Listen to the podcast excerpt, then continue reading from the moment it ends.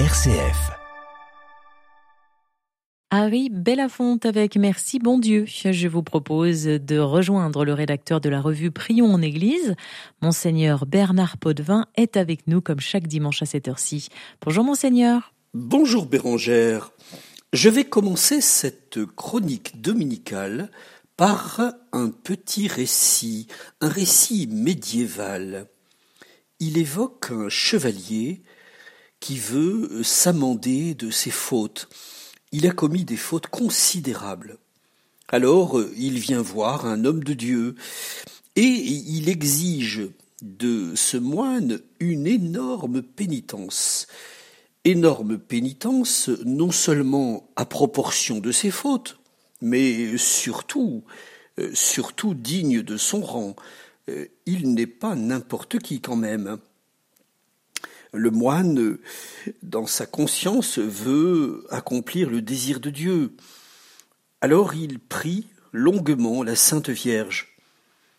Marie, dans cette prière, lui désigne alors un petit baril un tout petit baril, et elle donne consigne que le chevalier remplisse ce modeste récipient à la fontaine. Le moine euh, communique fidèlement cette pénitence au chevalier. Il vient de la recevoir de Dieu, par la Vierge. Il la communique donc dans un dialogue euh, qui se vit euh, véritablement dans l'humilité du moine. Mais le chevalier s'avère piqué, piqué dans son amour-propre. Il proteste avec véhémence. Qu'est-ce que ce geste ridicule? Il grommelle longuement, puis va, malgré tout, euh, sans conviction, vers la dite fontaine.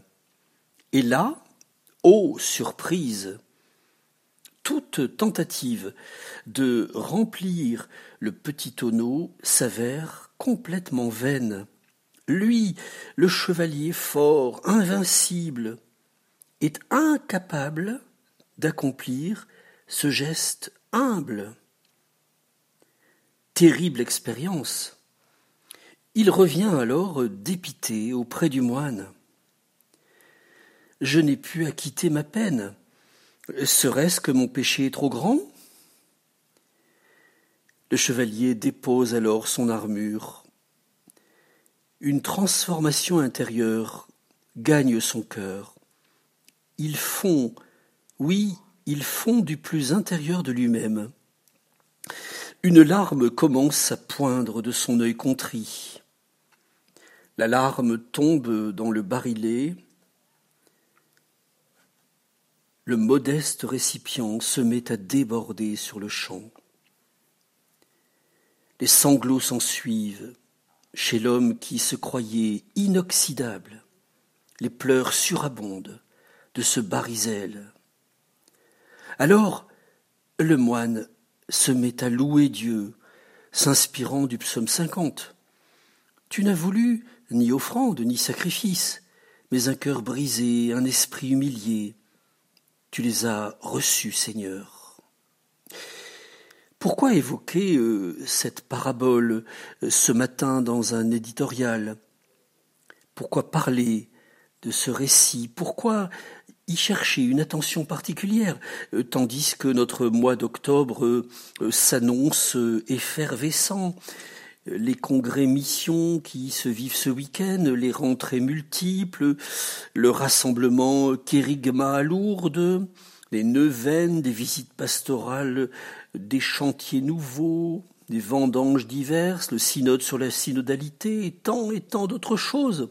Et sans oublier, bien sûr, chers auditeurs, tous les rendez-vous de votre vie, les rendez-vous professionnels, les rendez-vous familiaux, euh, plus intimes aussi, euh, qui impliquent chacune de vos personnes dans vos inquiétudes, dans vos joies. Et sans omettre, euh, cela va de soi, tous les enjeux sociétaux et planétaires dont le pape François a fait forte allusion à Marseille dimanche dernier. Alors pourquoi ce récit décalé, ce récit médiéval par rapport euh, à toute la force de nos enjeux et à la technicité de nos stratégies? Chers amis, parce que rien de tout ce que j'évoque ne sera fécond sans une conversion profonde, parce que vaine est notre action si l'amour ne l'infuse et la diffuse, parce que Dieu n'attend pas le blindage de nos réalisations, Dieu attend l'authenticité de nos cœurs livrés à sa parole.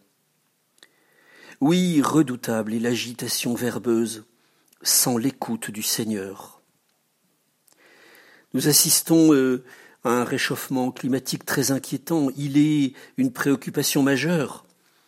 Mais ce phénomène climatique nivelle, hélas, notre perception des choses. La psychologie de l'homme et sa spiritualité ont du relief.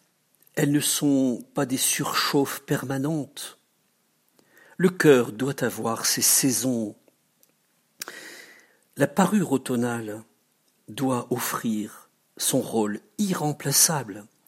Elle vient dire à l'homme à la fois euh, les vendanges sublimes dont il est capable, mais aussi elle l'invite à une humilité, une humilité nécessaire que le dépouillement hivernal va lui préparer. Si le mercure s'affole, raison de plus pour cultiver en nous la maîtrise de nous-mêmes. Ce sont des cœurs livrés que le Seigneur attend.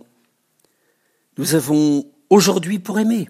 Merci, Monseigneur Bernard Potvin. Nous aurons le plaisir de vous entendre de nouveau pour un prochain numéro d'aujourd'hui pour aimer dimanche prochain.